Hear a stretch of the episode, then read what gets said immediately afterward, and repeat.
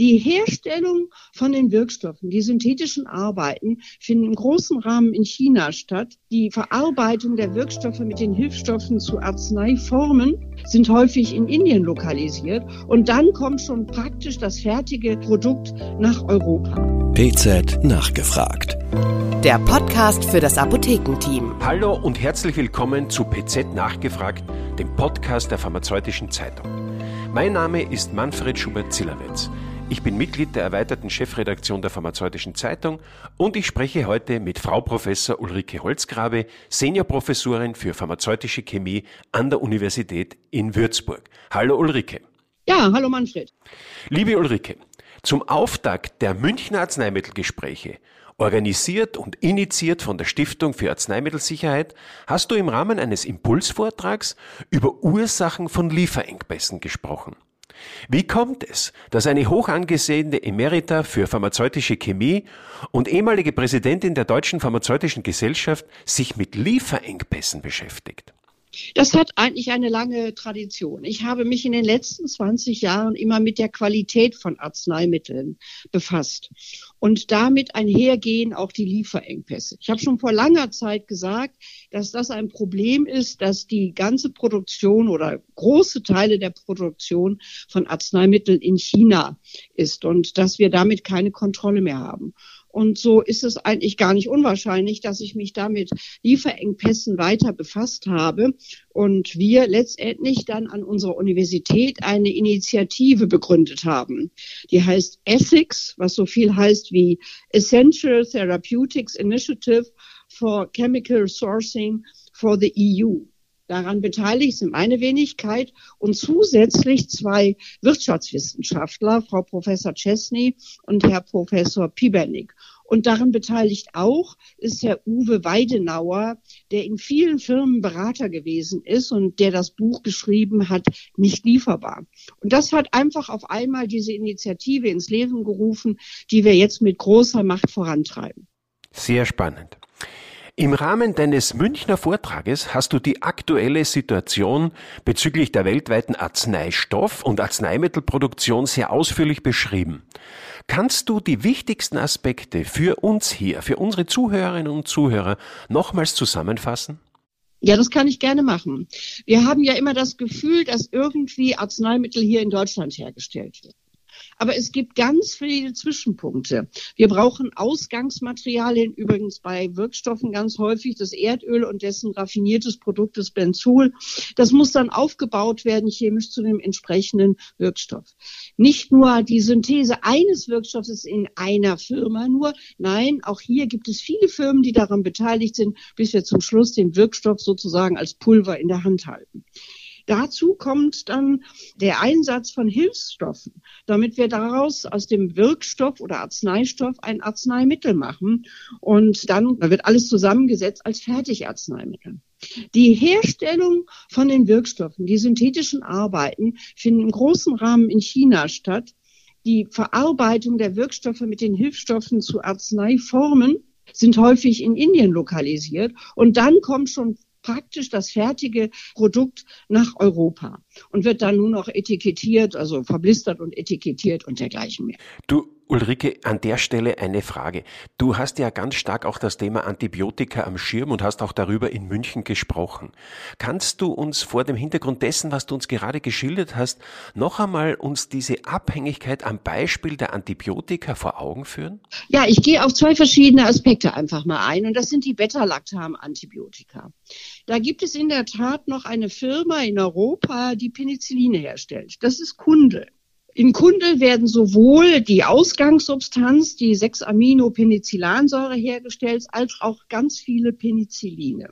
Wir sind in diesem Essex-Projekt mal hergegangen und haben ausgerechnet, was kostet eigentlich eine Produktion in China und was kostet eine Produktion von Penicillin in Europa.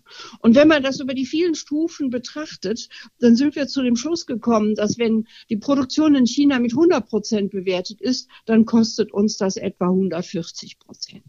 Da muss man sich natürlich fragen, wie lange wird wirklich die Novartis bzw. die Sando noch in Kundel produzieren? Denn sie produzieren natürlich für einen Markt, wo es sehr viel Konkurrenz gibt und wo Rabattverträge und dergleichen und Preise eine große Rolle spielen. Europa kauft Penicilline in Kundel. Das sieht erstmal natürlich beruhigend aus. Denken wir aber an Cephalosporine. Dann gibt es da ja auch eine Zwischenstufe, das ist die 7-Aminocephalosporansäure. Die wird ausschließlich nur in China hergestellt. Die verkaufen dann zwar auch dieses Zwischenprodukt, um gegebenenfalls eine Produktion in anderen Ländern möglich zu machen, aber auch die Cephalosporine werden in großem Maßstab in China hergestellt. Das gilt genauso für fast alle anderen Antibiotika. Das ist natürlich nicht ganz zufriedenstellend und schon gar nicht beruhigend. Nun ist ja ein Ziel des Arzneimittellieferengpassbekämpfungs- und Versorgungsverbesserungsgesetzes ALBVVG unter anderem das Zurückholen der Arzneimittelproduktion nach Deutschland bzw. Europa. Dazu hätte ich zwei konkrete Fragen an dich. Was waren aus deiner Sicht die Hauptgründe für die pharmazeutische, sagen wir ruhig, Deindustrialisierung Deutschlands und Europas? Und was sagst du zum Gesetz und wie realistisch ist das Erreichen dieser politischen Ziele, die in diesem Gesetz formuliert sind? Das ist eine schwierige Sache. Man glaubt ja, dass man einfach so die Produktion aus äh, China wieder zurückholen kann oder aus Indien zurückholen kann. Ähm, wir haben diese Deindustrialisierung insofern selbst betrieben, als dass das, was wir für Wirkstoffe ausgeben wollen, immer weniger ist, ähm, was so ein bisschen auch an den Krankenkassen liegt, wie wir noch besprechen können. Dazu kommt noch ein anderer Aspekt. Wir haben, obwohl wir führend in der Chemie in der Welt waren, viele Technologien verloren in Deutschland. Zum Beispiel die ganze Halogenchemie, die aber wichtig ist, um zum Beispiel so einen Wirkstoff wie Paracetamol herzustellen. Das lassen wir alles in China machen. Deshalb, selbst wenn wir Teile unserer Produktion zurückholen wollen, dann brauchen wir immer Ausgangs- und Zwischenprodukte aus China. Das ist ein echtes Problem. Das Gesetz sagt zwar, wir sollen die Produktion zurückholen, aber selbst wenn wir das tun, wir bleiben immer angewiesen auf China und auf Indien. Und ich finde es ehrlich gesagt auch nicht besonders beruhigend, dass man sagt, ja, wir wollen jetzt nicht in der Autokratie China kaufen, sondern wir wollen in Indien kaufen. Das Abhängigmachen von einzelnen Ländern halte ich für unglaublich kritisch. Also wir haben hier zwei Aspekte. Einerseits die Umwelt, und dazu gehört zum Beispiel die REACH-Gesetzgebung. Und der andere Aspekt ist natürlich das Geld. Der französische Präsident Macron hat erst vor wenigen Monaten aufhorchen lassen mit dem Hinweis, wonach Paracetamol demnächst wieder in Frankreich produziert werden soll. Hat er sich nach deiner Einschätzung, liebe Ulrike, damit wieder einmal als Vorreiter in Europa präsentiert oder hat dieses Paracetamol-Projekt des französischen Staatspräsidenten doch auch einen gewissen Pferdefuß?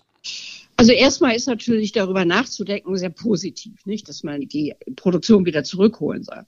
Das soll ja passieren in der Firma Secon, die sitzt in Roussillon, die übrigens 2008 mal beschlossen hatte, die Paracetamolproduktion aufzugeben, weil die Konkurrenz aus Asien übermächtig war.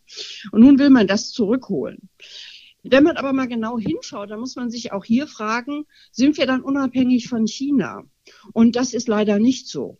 Das, was in Sequon wahrscheinlich nur gemacht wird, ist der letzte Syntheseschritt. Das ist eine Acetylierung von Paraminophenol zu Paracetamol. Eine Reaktion, die fantastisch läuft. Man denke nur an die Veredelung von Morphin zu Heroin, was jeder Dealer sozusagen im Kochtopf hinkriegt. Und genau das werden sie jetzt in Sequon machen. Aber wenn man auf die Webseite guckt, dann hat die Firma Sequin Joint Ventures mit chinesischen Firmen, wo sie offensichtlich das Paraminophenol einkaufen. Das heißt, die nicht so schöne Chemie des Parachlornitrobenzols, das man dann reduziert und dann ist man beim Aminophenol, wird gar nicht in Frankreich gemacht. Dazu kann man auch noch eine Nebenbemerkung machen. Wir hatten während der Corona-Krise doch das Problem, dass Indien auf einmal kein Paracetamol mehr lieferte. Das lag übrigens nicht daran, dass die Inder das nicht liefern wollten, sondern an der Tatsache, dass sie den Ausgangsstoff des Parachlornitrophenol, Benzol, nicht aus China bekommen hatten. Da hat es auf einmal Umweltgesetzgebungen gegeben, da sind Firmen pleite gegangen und dann gab es nicht genug Produktionsstätten für diese Ausgangssubstanz Nitrobenzol in China. Und deswegen konnte dann Indien auch kein Paracetamol machen. Also das ist alles eine sehr verwickelte Angelegenheit, wo man genau hinschauen muss, ob man wirklich unabhängig werden kann von China. Aber ist es dann nach deiner Einschätzung tatsächlich realistisch, dass wir unsere Unabhängigkeit tatsächlich zurückgewinnen können und das in absehbarer Zukunft? Und sind nicht auch die niedrigen Preise für Rabattarzneimittel ein wichtiger Grund für diese Abhängigkeit?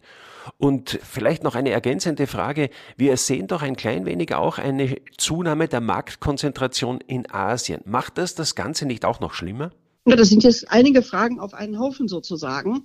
Also es ist sehr schwierig, diese Abhängigkeit von China aufzugeben oder zu überwinden. Das habe ich ja gerade dargestellt.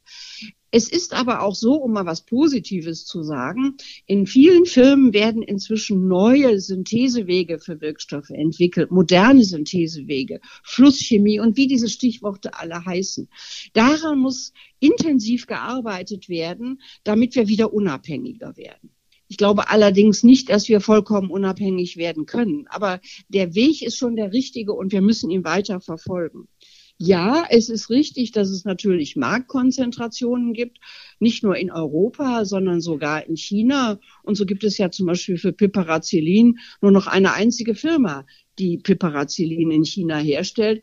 Und das Gleiche gilt übrigens auch für Gentamicin, wo es 2000 noch elf Hersteller von Gentamicin in China gibt, ist es heute nur noch einer. Und dann gibt es noch einen europäischen Hersteller und der ist Leck in Slowenien. Also Marktkonzentration ist ein zusätzliches Problem. Abschließend, Ulrike, komme ich noch auf einen wichtigen Arzneistoff zu sprechen, den du auch im Rahmen deines Vortrages in München angesprochen hast. Es geht um den Wirkstoff Tamoxifen, der bei Brustkrebs eingesetzt wird. Ich meine, man kann sich das ja kaum vorstellen, ja? Wie kann es dazu kommen, dass es für einen solchen wichtigen, lebenswichtigen Arzneistoff beziehungsweise daraus hergestellte Arzneimittel einen Lieferengpass gibt? Also der aktuelle oder gerade aufgehobene Lieferengpass von Tamoxifen hat interessanterweise nicht den Grund darin, dass es zu wenig Tamoxifen gab, sondern man braucht für die Herstellung der Lösungen einen Zusatzstoff, einen Hilfsstoff, und das ist Calciumhydrogenphosphat. In der Qualität gab es nur einen einzigen Hersteller in Deutschland, das war Budenheim. Und die haben beschlossen, dass es sich nicht lohnt, diesen, diesen Hilfsstoff herzustellen. Und dann ist die Firma Axella, die das Tamoxifen verarbeitet, hergegangen, hat den ganzen letzten Batch des Calciumhydrogenphosphates aufgekauft, hat noch einmal das Tamoxifen hergestellt und seitdem macht dann Axella kein weiteres Tamoxifen mehr. Nichtsdestoweniger gibt es auch beim Tamoxifen, obwohl viele Herstellungsbetriebe in Europa sind, Marktkonzentrationen, die ebenfalls ein Problem sind. Und wenn man sich die Synthese anschaut des Tamoxifens, dann stellt man fest, dass wir auch hier viele Reagenzien und Zwischenstufen in China kaufen. Also das ist sozusagen eine Gemengelage hier sogar aus fehlendem Hilfsstoff und zusätzlicher Marktkonzentration der Herstellung des Tamoxifens. Meine Damen und Herren, liebe Kolleginnen und Kollegen, dies war ein wirklich spannendes Gespräch mit Frau Professor Ulrike Holzgrabe über das Thema Lieferengpässe. Selbstverständlich werden wir dieses Thema weiterhin intensiv im Auge behalten und zu gegebener Zeit die Diskussion fortsetzen. Für all jene, deren Interesse wir mit diesem Podcast geweckt haben. Es lohnt sich in der PZ nachzulesen, beziehungsweise sich das Video vom Vortrag von Frau Professor Holzgrabe auf YouTube anzusehen. In jedem Fall werden wir Sie weiter informiert halten. Ich danke dir, liebe Ulrike, für dieses Gespräch und Ihnen, liebe Kolleginnen und Kollegen, fürs Zuhören. Ciao, Ulrike. Gerne. Ciao. PZ nachgefragt. Der Podcast für das Apothekenteam.